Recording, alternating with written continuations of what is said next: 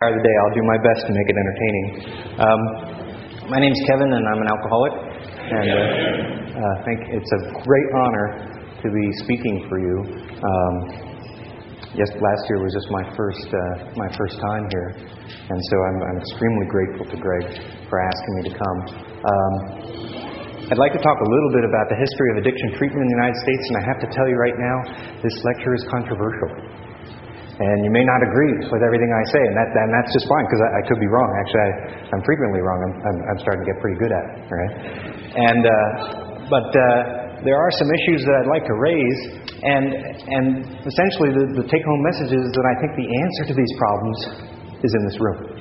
That's why I think every single one of you is worth your weight in gold in terms of getting us out of some of the problems that we're starting to see in addiction medicine. I'll just tell you a little background. Uh, I uh, my specialty is aviation medicine. I was a flight surgery, uh, surgeon in the Navy. I took care of F 18 pilots uh, in California. And uh, somewhere in the course of that, I had a surgery and got addicted to Percocet, and then very quickly moved up to intravenous Demerol. And uh, I tried very hard to quit. I called my state medical board. They didn't know what to do. And eventually the Navy found out. And uh, they were pissed. As you can imagine, they, uh, they didn't find it very funny. But they sent me to their long term treatment facility for drug addicts. They have one. It's called Leavenworth. Okay? and, and when you go from the back of an F 18 Hornet to a maximum security prison cell in about six months, it, it tends to get your attention. All right?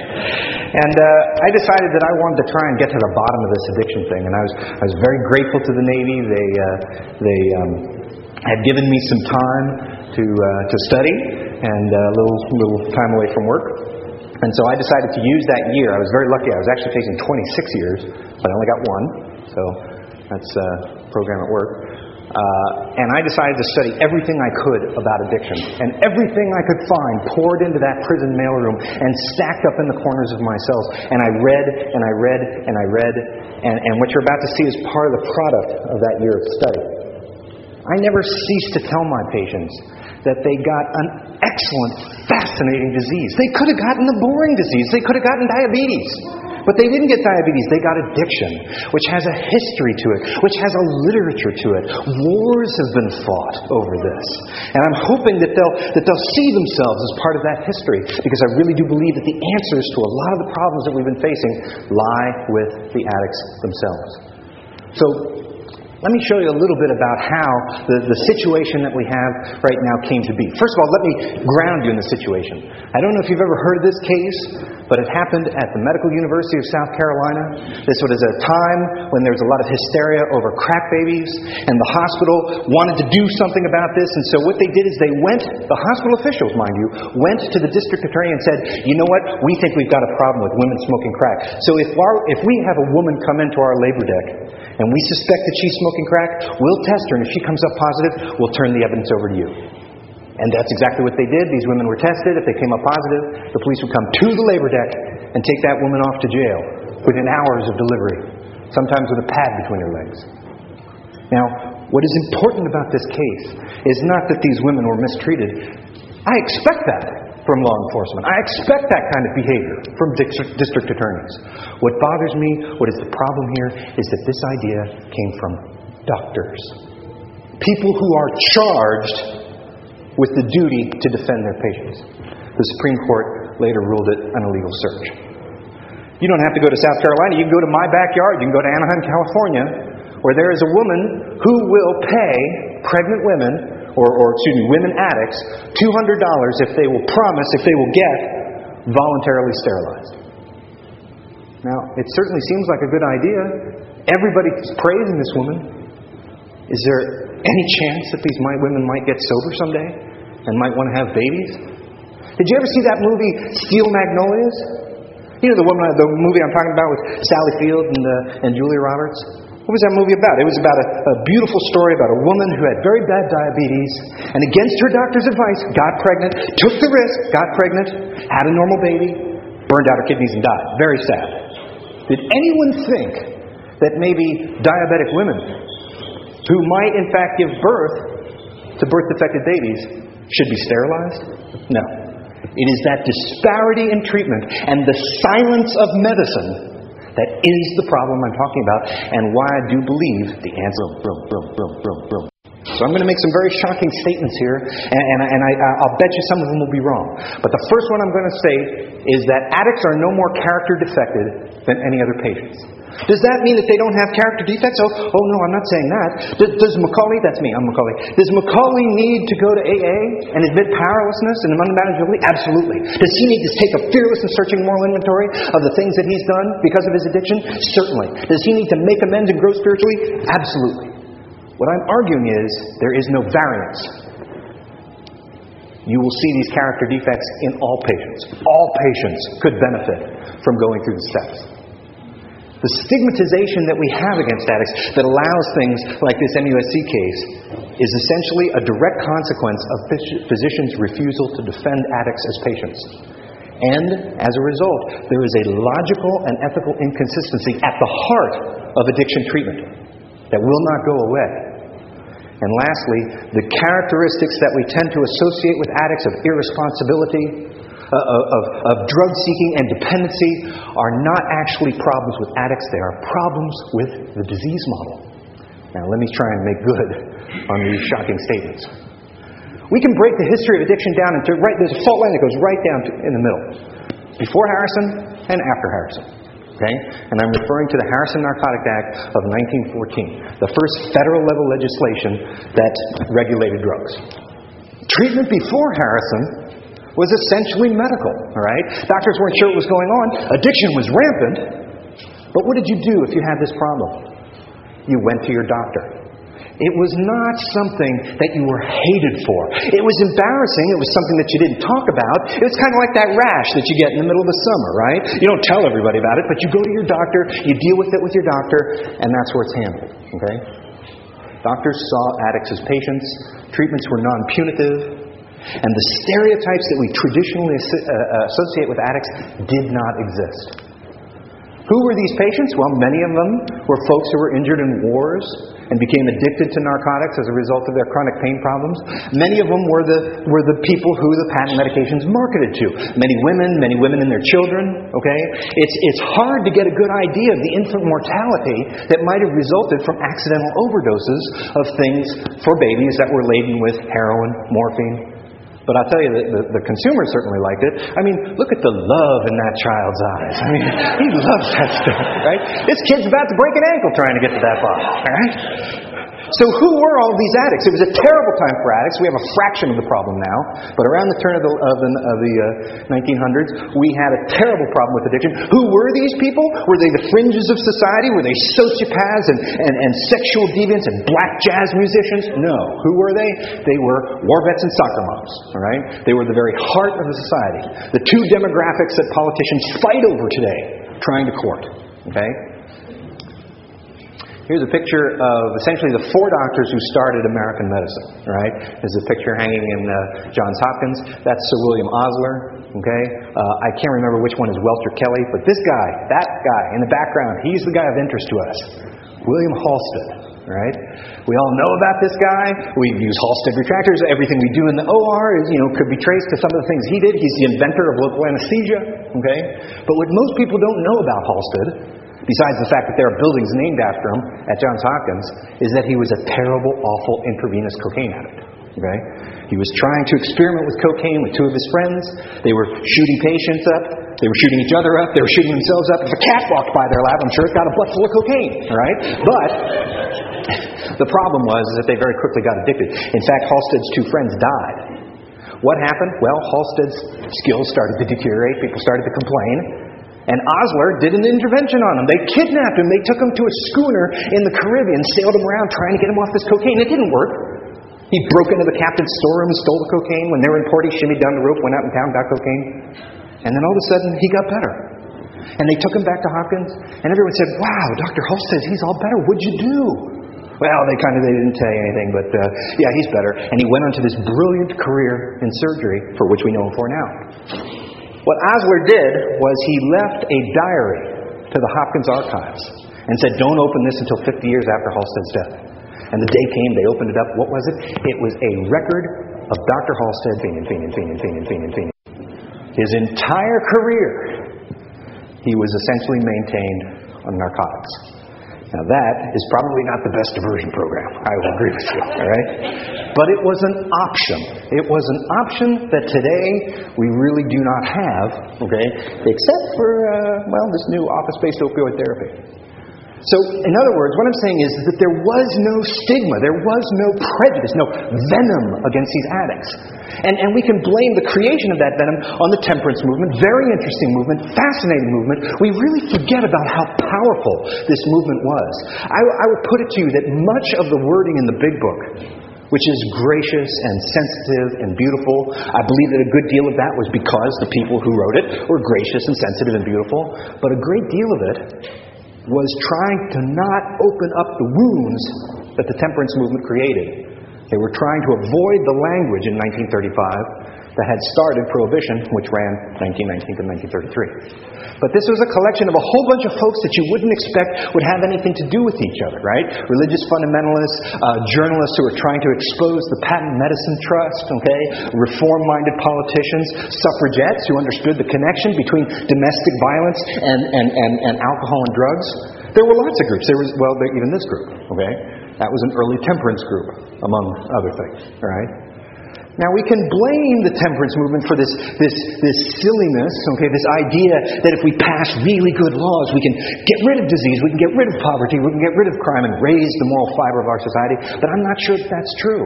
Because I think these people had a better idea of what was going on even than we did.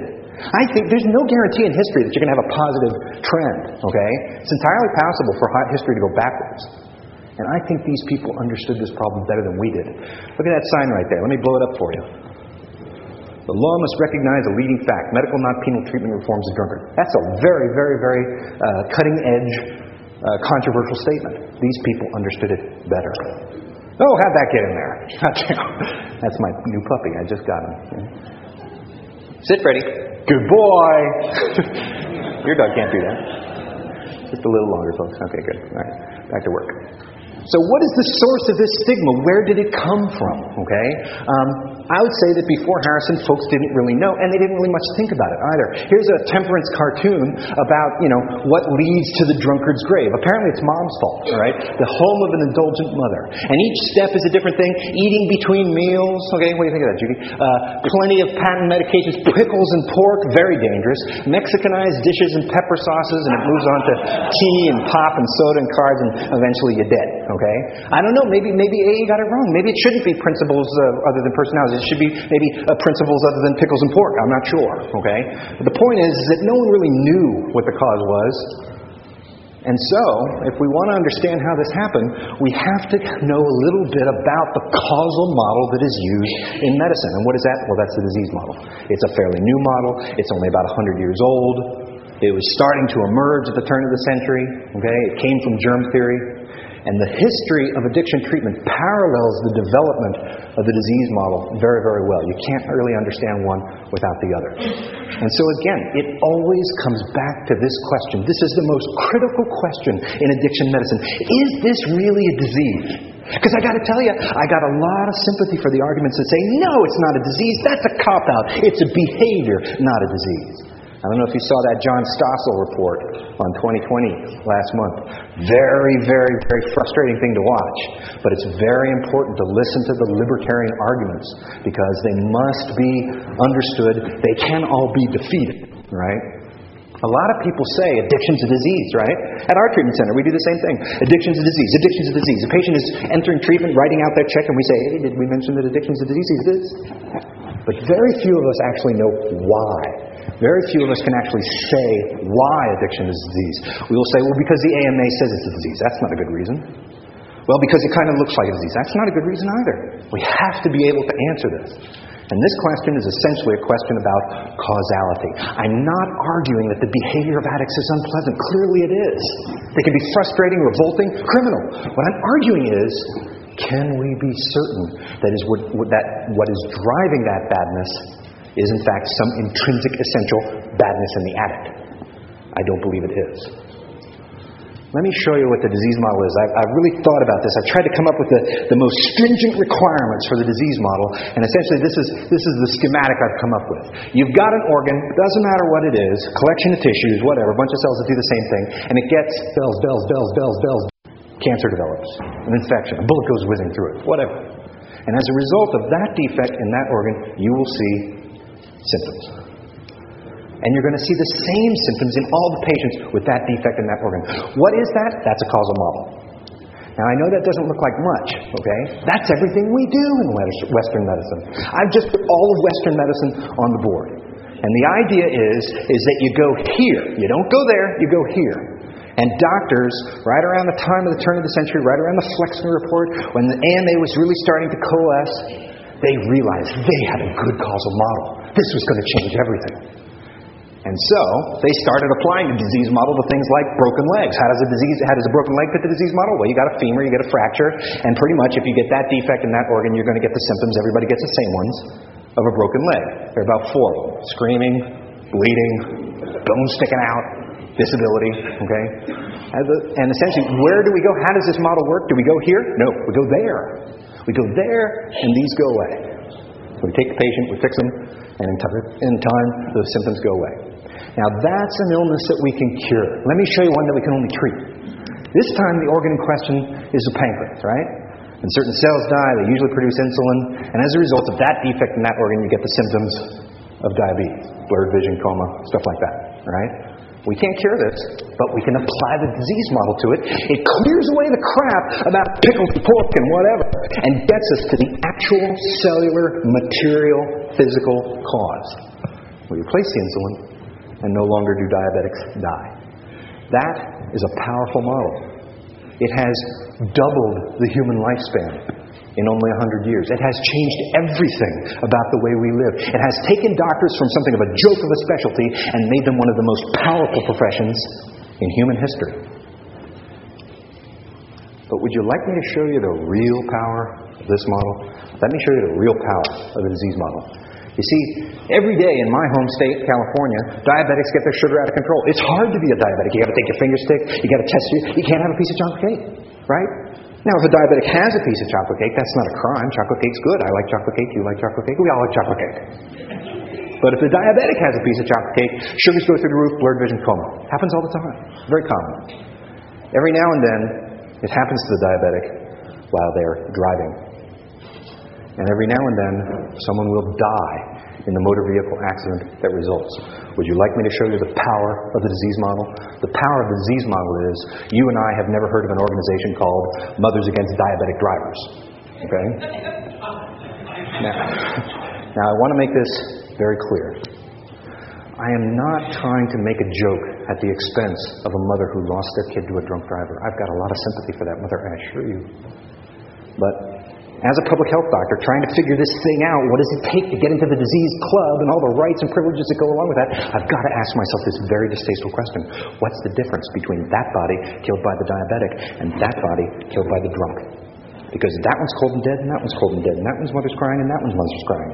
Why is the person who killed this body, the diabetic, getting their license taken away, and the person who killed this body, the alcoholic, going to prison for years and years and years and years and years?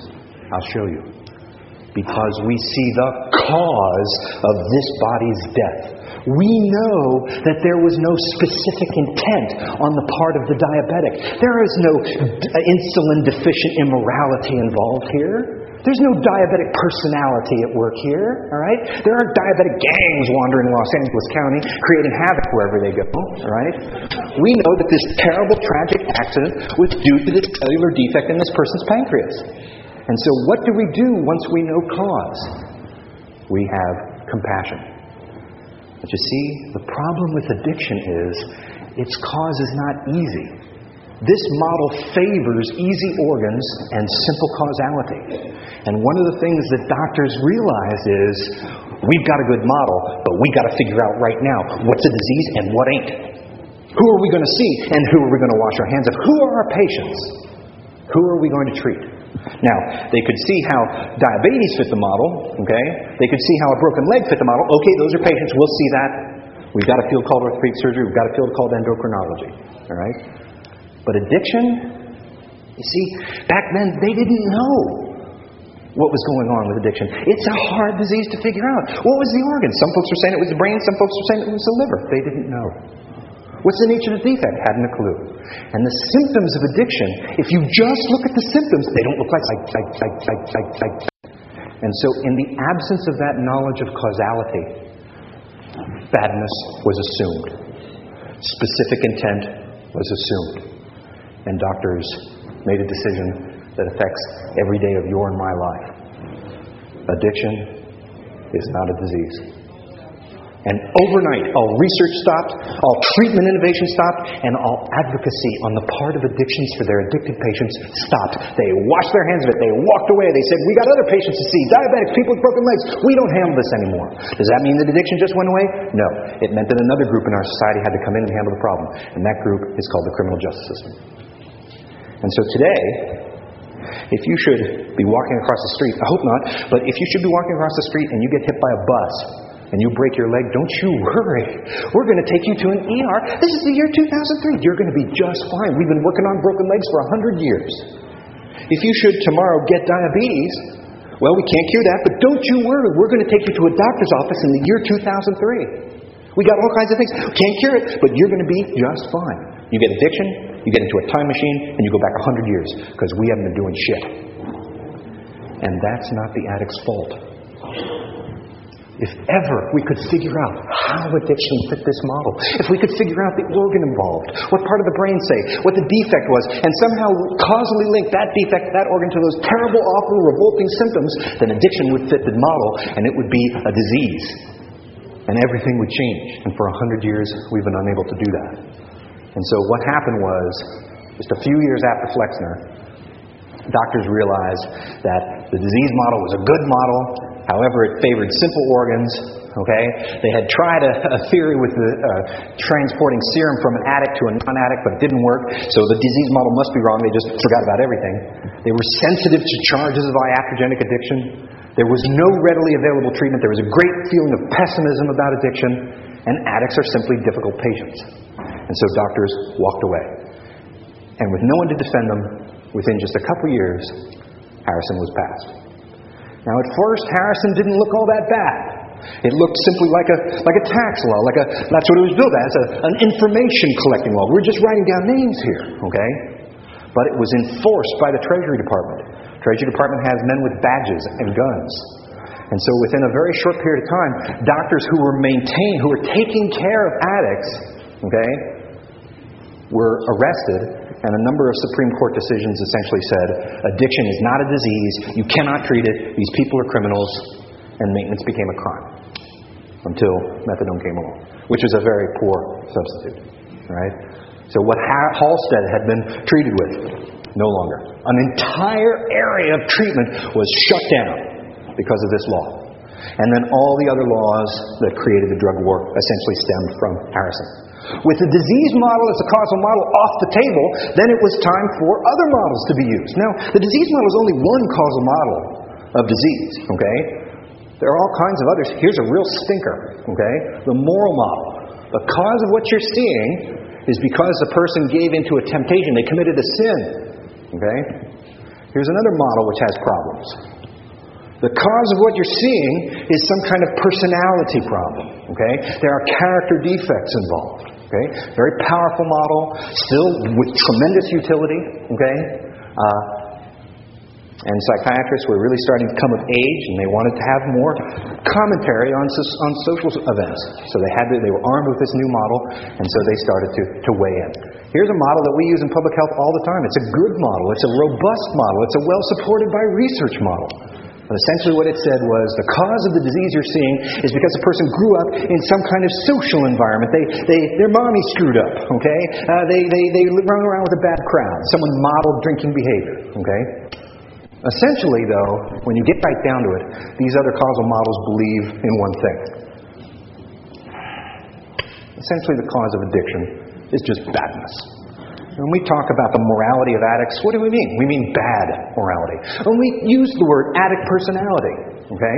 What do we mean by that? We mean bad personality, a personality we don't like and that needs to be changed, all right? When we talk about the social learning model of, of addiction, we mean bad social environment, all right? Would you believe me if I told you that urban heroin addicts have a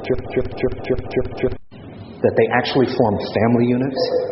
That they actually share each other's drugs and, and other resources? Would you believe me if I told you that there was a, a body of literature behind urban heroin addiction?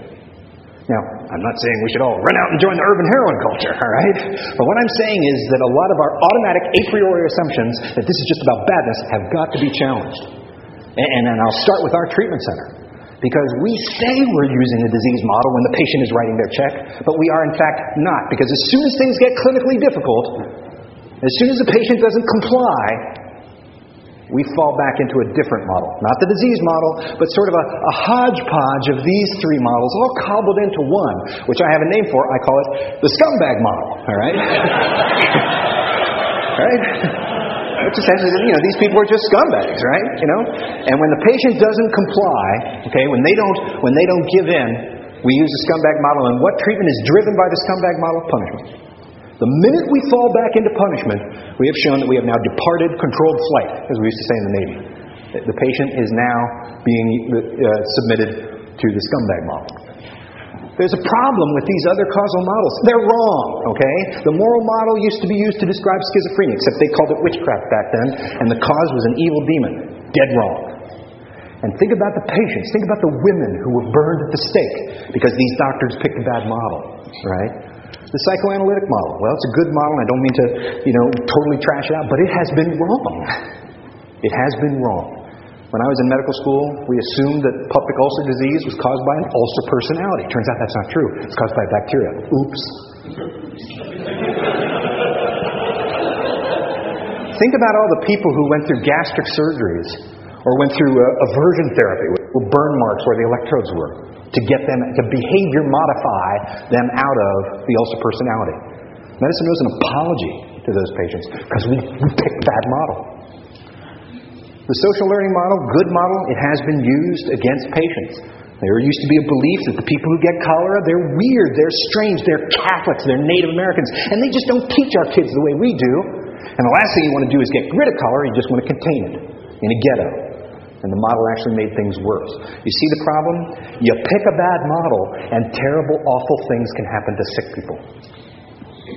And so, what essentially these three models together did was they created an idea called essentialism that there was an essential characteristic in these addicts that you could spot addicts, you could pick them out of a lineup if it was an army uh, recruiting station or something like that, or at Ellis Island. They had certain predisposing variables, all right? And what I'm saying is that that variance did not, in fact, exist. Some of the early research was done on this place, at this place right here. This is my old home, all right? The United States, United States Disciplinary Barracks in Fort Leavenworth, Kansas. They brought me to this, uh, to this door right there on a chilly November night in 1997. And let me tell you something. they brought me in chains in a white uniform with three chasers. And guess how we got from California to Kansas? Commercial air. You want an exercise in humility, you ought to try that sometime. Try walking through an airport in chains in a white uniform. I don't care how busy people are, they'll stop and watch, okay? that crowd will just part like the Red Sea, you know? People point and stare, mothers grab their children, they speculate on the nature of my crimes. Spy, serial rapist, who knows, right? No, just another garden variety addict going off to America's gulags. This was uh, this is the building actually that General Custer was court-martialed in. I don't know if you can see the wall around it. Okay, this is the courtyard. This is the castle here. This right there is Sixth Wing. We lived in the basement. All right, there were about 1,500 inmates. Uh, of those, there were about 65 officers. Right, of those 65 officers, six, count them, six were physicians. All right, apparently we're a bad crowd. You know, don't mess with us. We'll cut you. Okay and then we'll bill you, right? Which is the only choice. So, and, and every day in the morning they would get us up and take us out this big steel gate here, and we'd go off and uh, and uh, on the lawn mowing detail. We go off and mow, you know, uh, golf courses and stuff like that. And I was, I had the leaf blower, okay? And I got to tell you, I was good at leaf blowing. I was good because you know you can't just point that thing anywhere, okay? You can't just blow grass clippings all over the place. It takes a, it takes a little wrist action. You got to be careful, okay? You got to lift them in a sort of cushion of air and move them over and then drop them. Lift, move, drop. Lift, move, drop. It takes a physician's hand, you understand, right? You don't want to give this uh, this leaf blower to a sex offender. They have no taste. This they'll just blow the grass all over the place, all right? It takes a doctor, you understand. Sex offenders are very good at edging, though, for some reason. I don't know why. So a lot of a lot of the early it was a fun time. Let me tell you, it was the funnest year of my life. I got to tell you. um, a lot of the early research on addicts was done here on on prisoners until this place could be built, which is the United States Public Health Service Hospital in Lexington, Kentucky. This was a hospital built, well, really a prison built to hold, uh, hold all the people who were now being convicted under Harrison. Many of them doctors who refused to comply. Okay, make no mistake. That is a concentration camp. And terrible, awful, horrible experiments were done on drug addicts. Okay? And one of the people who ran this thing was a doctor by the name of Lawrence Kolb. Now, Lawrence Kolb was not a bad man. In fact, he cared very deeply about addicts and, and thought that punishment was wrong. But he did this early research using this brand new, powerful psychoanalytic model and essentially, what he found was that there were two kinds of addicts. There were the, the accidental addicts who got addicted, uh, you know, because of a surgery or something like that, and then the vicious addicts, addicts who who associate who were associated with vice, who used drugs because it felt good, right? And these people, these people were character defected, right? He was the first one to use that term character defective. They're inherently narcissistic, inherently dishonest, inherently antisocial, and they use these immature defense mechanisms. The problem was that that what uh, Kolb's ideas were then taken and used as a weapon by law enforcement to further cement the punitive model. Right? This was the power. This was the standing model to explain addiction in the 20s. It was the standing model, the most influential model to explain addiction when pen was set to paper by the old timers. And those words crept into my beloved big book. They're the only two words I disagree with. Well, yes, addicts have character defects, but not any more than any other patient. What the pro- what's the problem? If addicts like me, like McCauley, don't take care of their character defects because of the physiology of the disease, I will die, right? But there is no variance. This research was not done by many doctors on thousands of patients at many different sites. It was done by one doctor on 44 patients who were already in prison. That's called selection bias, confounding. It's about as bad as science can get. If you want to check my work on this, if you think my language is a little too strong, I recommend that you read this book. It documents very, very carefully exactly what I'm talking about. It's written by a, uh, a historian at Carnegie Mellon who also helps run a needle exchange program in Pittsburgh. So now, now you had this idea that addicts were bad, okay? And so you had to have propaganda to show everybody that they were bad. This is where the idea of addicts as sociopaths was manufactured and sold. We don't question it today, but as a matter of fact, it was created. Here's a movie about a doctor, upstanding citizen, who decides to dabble in narcotics and becomes a terrible, awful dope fiend, okay? Can you imagine that something like that would happen? Here is actually Pulp Fiction, all right, showing what the, what the typical addict is like. I don't know if you can read it, but it says, pitilessly exposes the depravity of the true addict, who takes lovers without number, performs every heinous vice in order to embrace her one true love, the needle. Now, so you can add it. Uh, this is my most hated statement in addiction treatment. Addicts can't love. What kind of arrogance would one human being have against another that they could tell them that they couldn't love? I think if you back up from the stigma a little bit and really listen to addicts, listen to the way they talk about the drugs, listen to the things that they write about their drugs, I think it should be obvious that addicts love with their whole hearts. They love with every last cell of their hearts. It's the object of their affection that's at issue here, right? But if you clear yourself of that stigma and listen to addicts, they are wonderful, wonderful people. Heroin addicts, extremely sweet people defenseless against the pain of the world. And it washes over them like a hot ocean. And what do they do? They take it on. They try and take it all on and make it go away. And it doesn't work. And so if your dominant problem is the pain of the world, what better drug to use than an analgesic? You give them those defenses, you get them to AA, help them manage their stress. They are beautiful, wonderful, decent, loving, exquisitely sensitive. So treatment after Harrison was characterized by this idea uh, of the vicious addict, okay, the attachment of criminality to addiction, which is only partially true, the use of punishment in lieu of treatment, medical profession was nowhere to be found, and then this term, character defects. Now you had some exceptions. You had this saint right here who said, I don't know. I like these people. I'm, I'm looking at them and they, you know, it sure looks like a disease to me. I wonder what will happen if I just treat it like a disease. Well, people got sober. One of them was William Griffith Wilson. And you had this guy who said, Well, I don't know. I've just got a hunch here, but I think it's a disease. Now, he and so forth could not prove this. It was a hunch. But they put their words, they put their ideas down. And then you had these two people. I don't know if you know who these two people are, but they were real heroes. They were willing to take in addicts at a time when no one would touch them, when no one would even mention them, and they were willing to treat them as patients. Marie Nyswander, uh, the, the Lowinson text, is dedicated to her for good reason. She wrote a book called The Addict is Patient, which I got to tell you includes a lot of this, you know, this uh, character defect stuff. But it was the first time that anyone had ever really listened to the narrative of addicts. So, after Harrison, treatment went in two directions: treatment for the rich, treatment for the poor. Okay. Treatment for the rich essentially used disease model causation. Now, sometimes it slipped back into punishment, that's true, but it used medical detoxification. Medicine, well, since it didn't have a lot, it co opted AA for its own purposes, all right? And I think that that's where a lot of the trouble started, okay?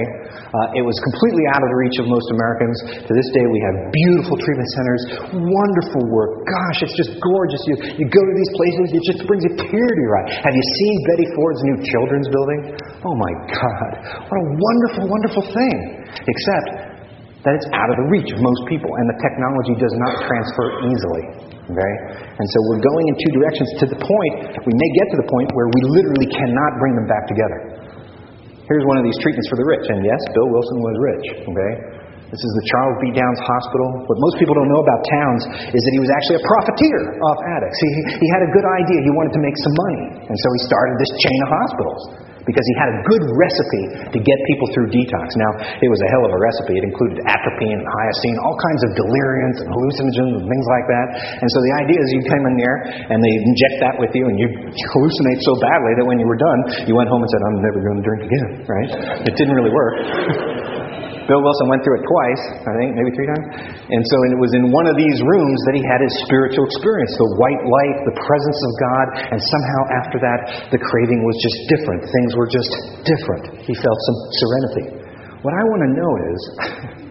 with the stuff they were shooting into old Bill, why do you only have one spiritual experience, right? he should have been having them every 15 minutes, right? But again, that idea that you could essentially change the meaning of the drug, perhaps even with another drug, was off limits. I'm sure some of you know that Bill Wilson, trying to figure out how to have that thunderclap spiritual experience, experimented with LSD towards the end of his life. Now we've got a new treatment, very interesting treatment. It's a hallucinogen, ibogaine. Can you do this research in the United States? Absolutely not.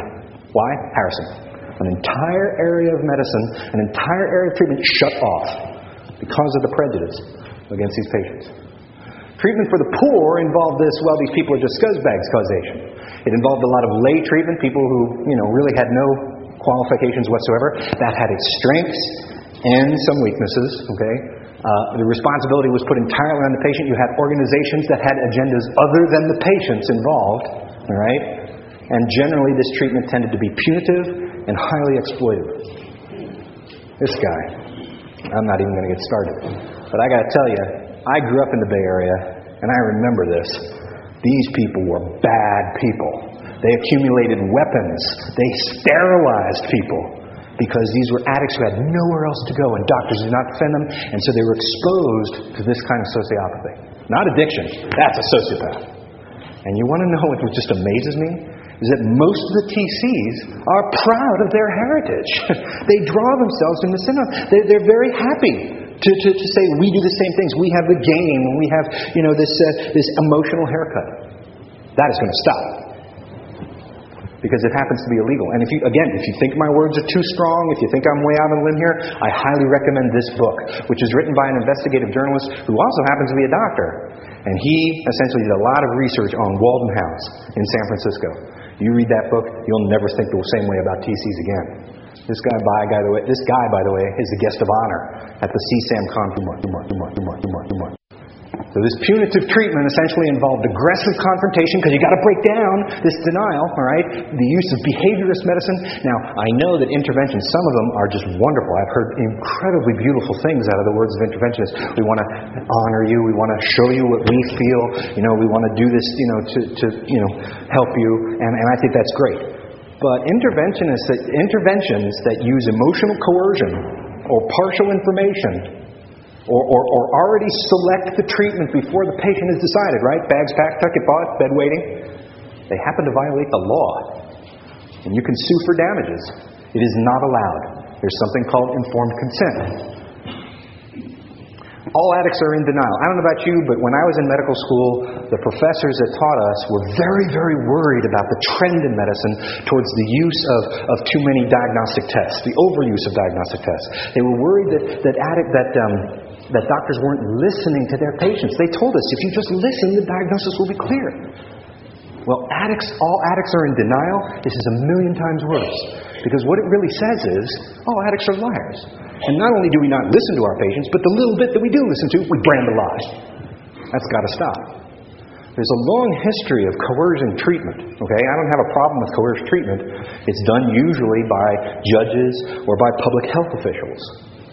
But you may not coerce treatment if you are a treatment center or an individual therapist or interventionist. These public health departments are delegated police power by state and federal constitution.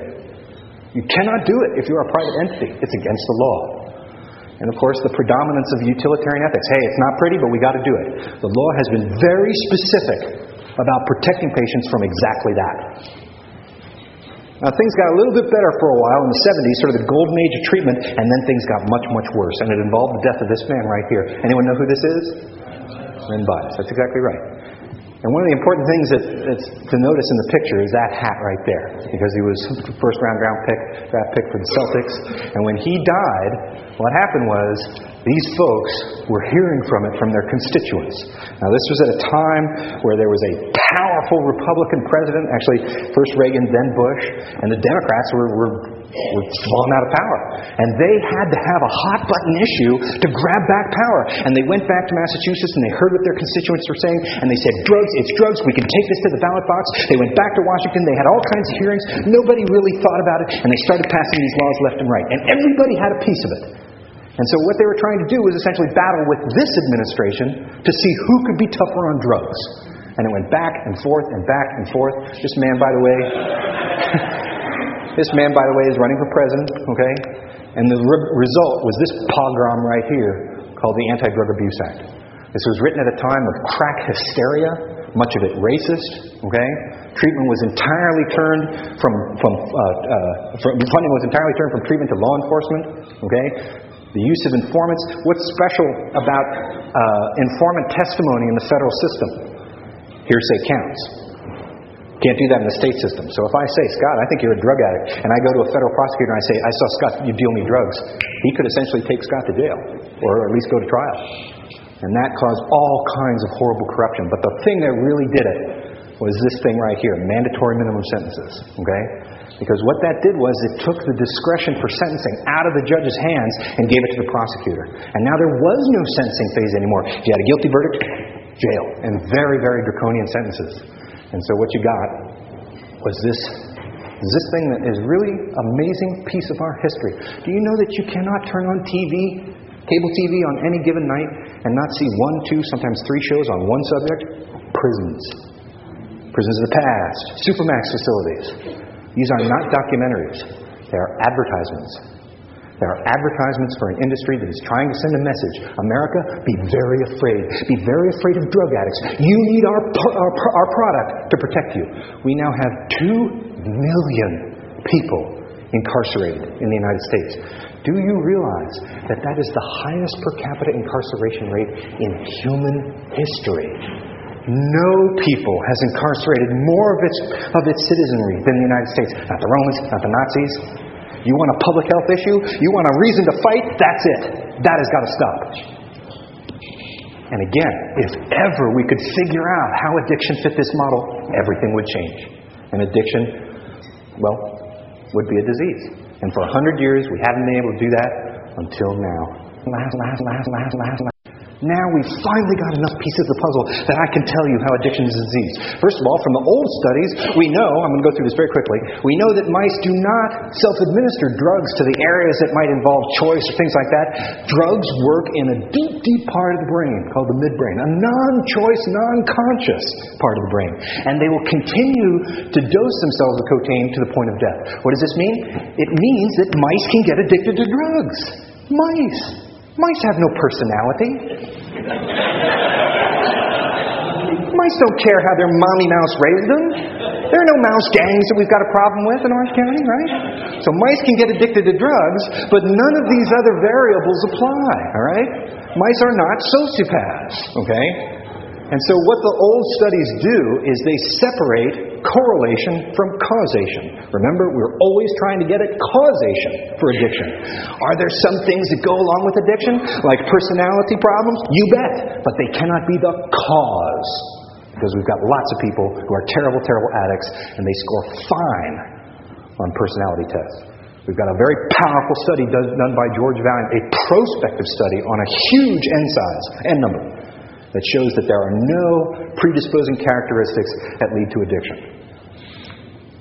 So, what happened in old studies? Well, the drug became survival at the level of the unconscious. What the, the, the mouse felt that whatever the solution to its hunger, its pain, or anything like that was wrapped up in the drug. The shortest distance between starvation and living was not through the food, it was through the drug. And so the drug was survival. Do you understand what happens in addiction? That the drug becomes survival. They are inseparable on the level of the unconscious. This is Silkworth's allergy. This is what he was always talking about. That the, the addicted brain is now different. It's, something has changed. This isn't just a beer anymore, you understand. This is life itself. This isn't just a pile of white powder at a party. This is the main way of getting by. And so, what is the variable that does cause the difference? I brought you all this way. What is the cause? Well, it's stress. It's essentially a, a malresponse of the stress system. Essentially, when these stress hormones build up, the cortex, if it doesn't know what to do, eventually they will build up so much that the job will fall to the midbrain. And the midbrain says, Listen, you, this stress of yours, you better do something about it because it's starting to affect our ability to make it. You go out in the world and you find me something.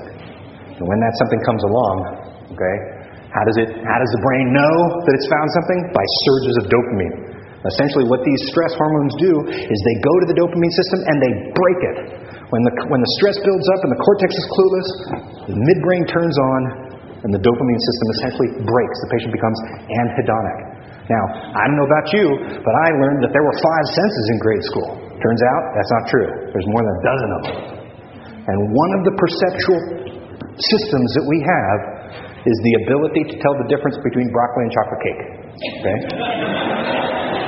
Now, if you get a, a, a defect in this perceptual system, that's called blindness. No one's going to question your morality if you can't perceive light correctly, right? If you get a defect in this perceptual system, that's called deafness. No one's going to try and throw you in jail or take away your kid. But that word, that word is very loaded. It comes with a lot of moral baggage. You get a, you, things that are very pleasurable or suspect. Things that are very, very pleasurable must be immoral. So the person who develops a defect in that perceptual system is much more likely to be interpreted as being immoral before they're ever seen as being akin to deaf or blind. But that is in fact what's going on. The drug is tagged as a number one survival coping mechanism and it moves to the top of the list. And the frontal cortex, the thinking, law abiding, decent choice part of the brain, it's off. We have evolved the ability to turn the influence of the cortex down in, in, in survival situations. And so it's not that addicts don't have values, or that they don't love, or that they don't feel remorse. They do. I assure you, I think we all, I'm preaching to the crier here. It is just that in the midst of this survival panic, they cannot draw upon those values to guide their behavior. The midbrain now reigns, and conscious thought becomes constricted. Is that denial? Okay, but it's not badness. So the first part of addiction is where the drug is misperceived and survival salience is attached to it. It now is life. But then, and this is, this is the thing that I don't think anyone's realizing except us. Then what happens? Science has gone this far. What happens next? Then that message, that aberrant perception of cocaine's significance or alcohol or whatever, is carried upstairs. The medial forebrain bundle takes it upstairs. And where does the medial forebrain bundle go? From the VTA to the NA, right into the frontal cortex, right into the part of the brain that handles our deepest emotional connections, that forms our self, that gives meaning to the objects that enter our world. And so, this is the point at which the drug takes on pain, pain, pain, pain, pain, pain. That's the second part of addiction. The person sees themselves in the drug. They exert agency through the drug. The world, they push back with the drug. They love the drug. When you hear an alcoholic say that they love alcohol, like they would love a woman or a man, they're not lying. That's the part of the brain that does it. When you hear a stimulant addict say that they, that they miss their drug, that a cocaine addict grieves for cocaine, same way they would grieve for their child. Even they don't know what's going on. There it is. You walk up to an addict and you say, You need to learn to live your life never using your drug again. And the tears well up in their eyes. Is that because they can't love? No. This is a better explanation. And so the two tasks of addiction treatment must be A, to give the addict workable tools to manage their stress and decrease their craving, just get them to tomorrow, and B, to find that one thing, and I do believe that every addict has it, that one thing that is a little bit more emotionally meaningful than the drug. Not a lot higher in its power than the drug, just a, well, little higher in its power than the drug. Because if you can find that one thing, and I don't know what it's going to be, is it going to be the love of Jesus Christ? Is it going to be the fact that their child is so important to them? Is it the fact that they're the best at their work at what they do? If you can just find that one thing, then you can displace the drug with it and shove it in there. And since we cannot listen to the narrative of addicts, we have not been able to do that. We force meaning on patients. So medicine is very, very good at this part, but it is AA that works on meaning. The power of AA, I could never improve on this. The words are by Francie Emerson. The power of AA is one alcoholic sitting down with another alcoholic, and the two of them sharing so deeply that the newcomer is profoundly moved to take steps that he doesn't even yet believe in, that he's no longer alone. He says, the old timer says, you know what? I'm not going to tell you about your drinking. I don't know about your drinking or your Demerol shooting. Let me just tell you a little about my Demerol shooting. And as the newcomer listens, he or she says, How does he know? How does he know how I love alcohol, how I miss cocaine? And it is in the power of that shared meaning that you got to have a chance. That's why AA works in ways that medicine never will. Because, yes, addiction fits the disease model. We can now fit it in there. But here's the thing there is no place to put meaning. There is no place to put higher power. It's a powerful model, but it is a reductive and materialist model. And so it cannot address that second part of what addiction is. Yes, the organ is in midbrain, the defect is a stress induced dysregulation, and the symptoms are loss of control, craving, and persist and this is the one that pisses everybody off persistent use despite negative consequences. But the problem with the disease model is that it strips power from the patient and gives it to the doctor. It allows the patient to seek refuge in the sick role. It doesn't trust the patient to go out and find that meaning. It forces a material solution. What's the pill? What's the surgery? I think you said it just beautifully, Judy. The relationship, the meaning is what is important, not the gastric bypass. but this model will always say, okay, gastric bypass. Okay, Meridia because it cannot do otherwise. And so, the problems we have calling addiction a disease, that addicts will just call everything a disease, that they won't take responsibility, are not problems with whether addiction fits the disease model. They're problems with the disease model itself. And addicts are blamed for the problems inherent in the model. Punishment won't work because the drug is survival. Nothing can top survival. Survival is the top brick in the pyramid. So you cannot bring any leverage against survival. You can't bring kids or marriage or any of those things to bear.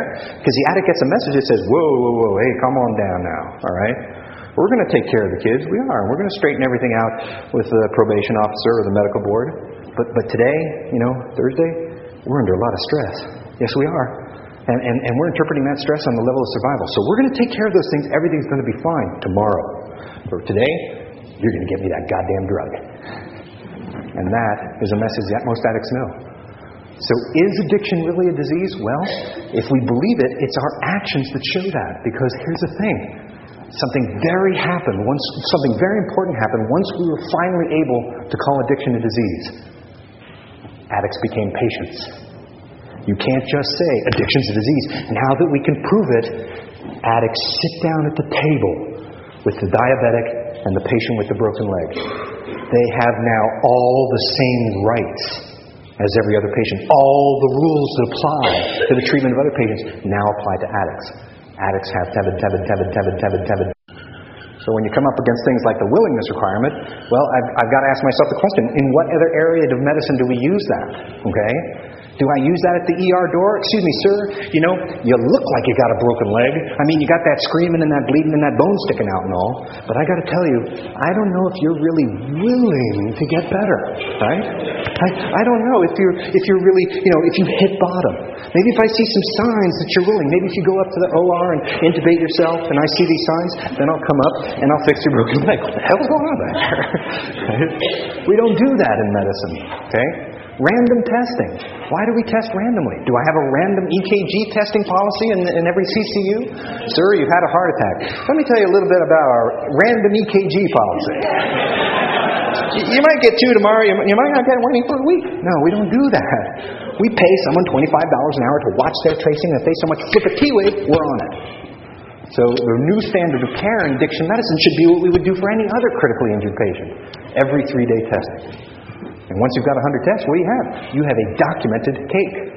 So the disparity is the problem. What would happen if we took the punishment out?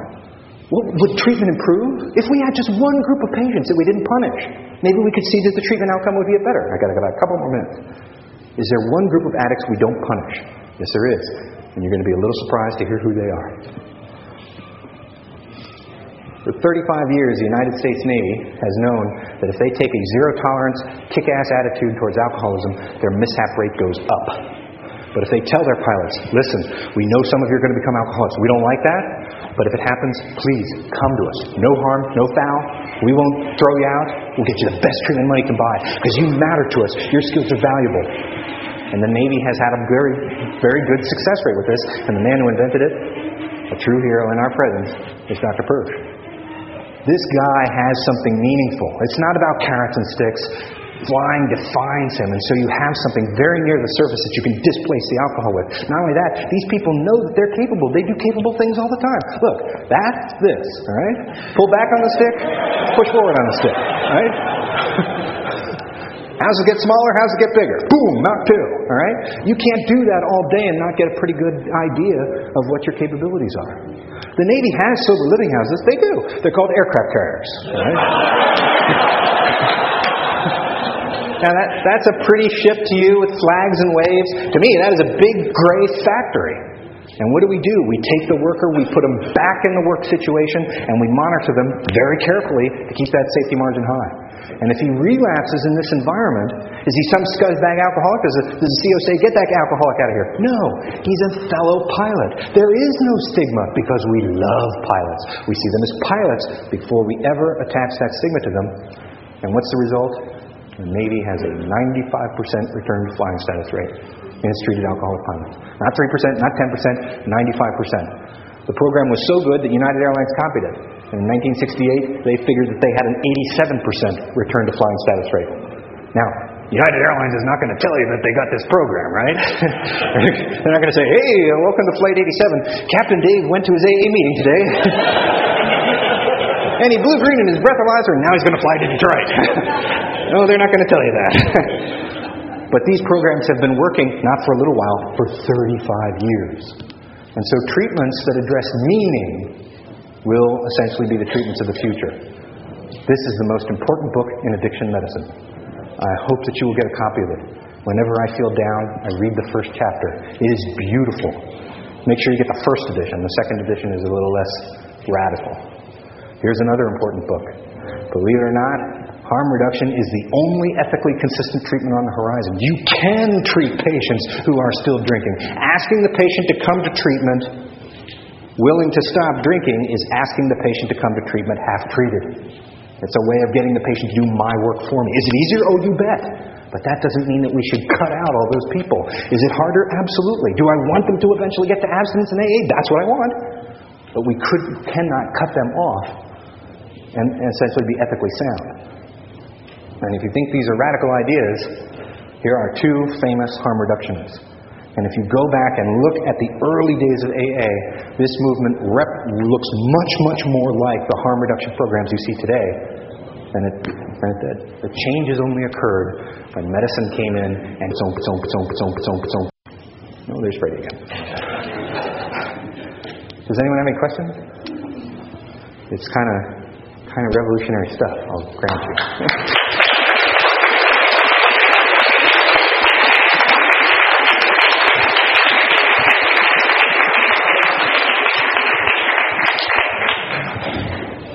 Any questions? Come to the microphone if you had it.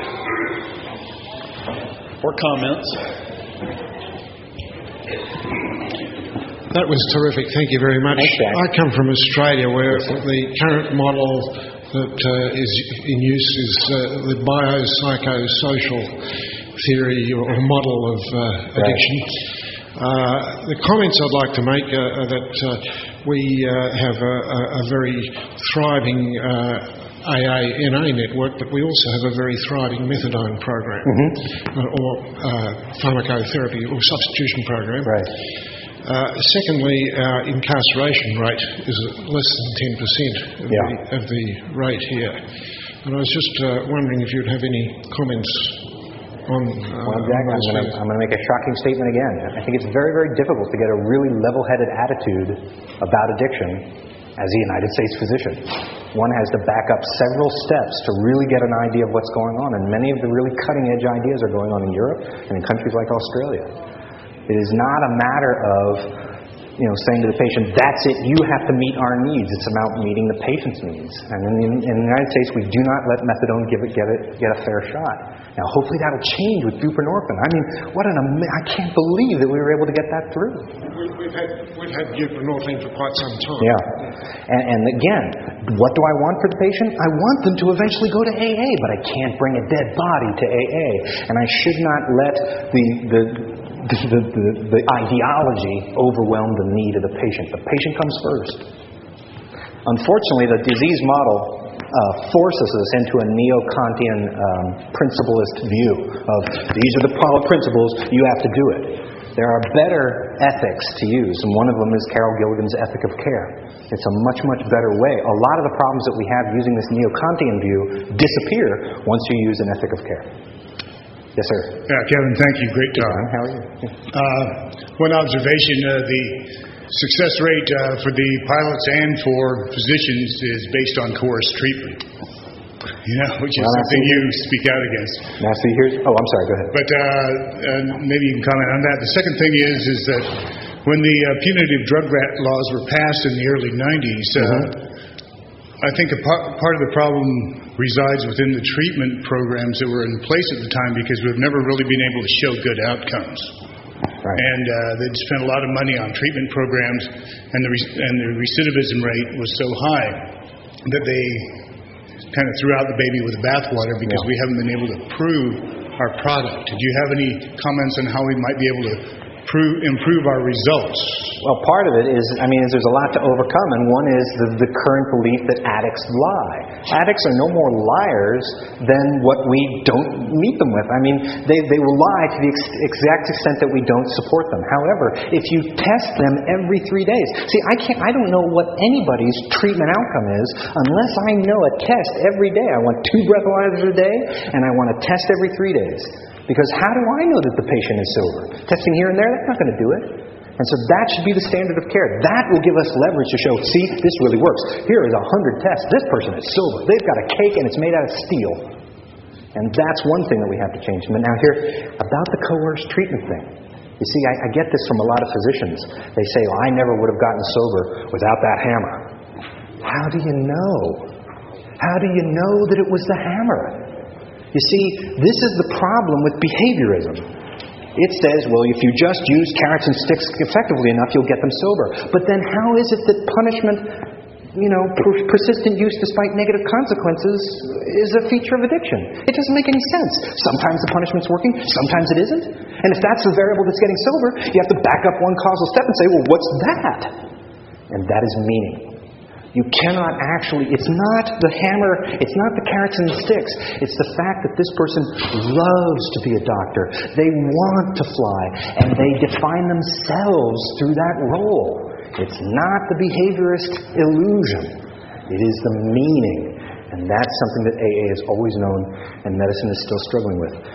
It is not the hammer. When a, when, a, when a counselor tells me, I can't see patients without a hammer, what they're really telling me is they can't see patients because it becomes unethical. You cannot parse one group of patients out and say, well, these are different patients. It's a disease, but these are addicts. we got to kick ass. That essentially puts all patients at risk.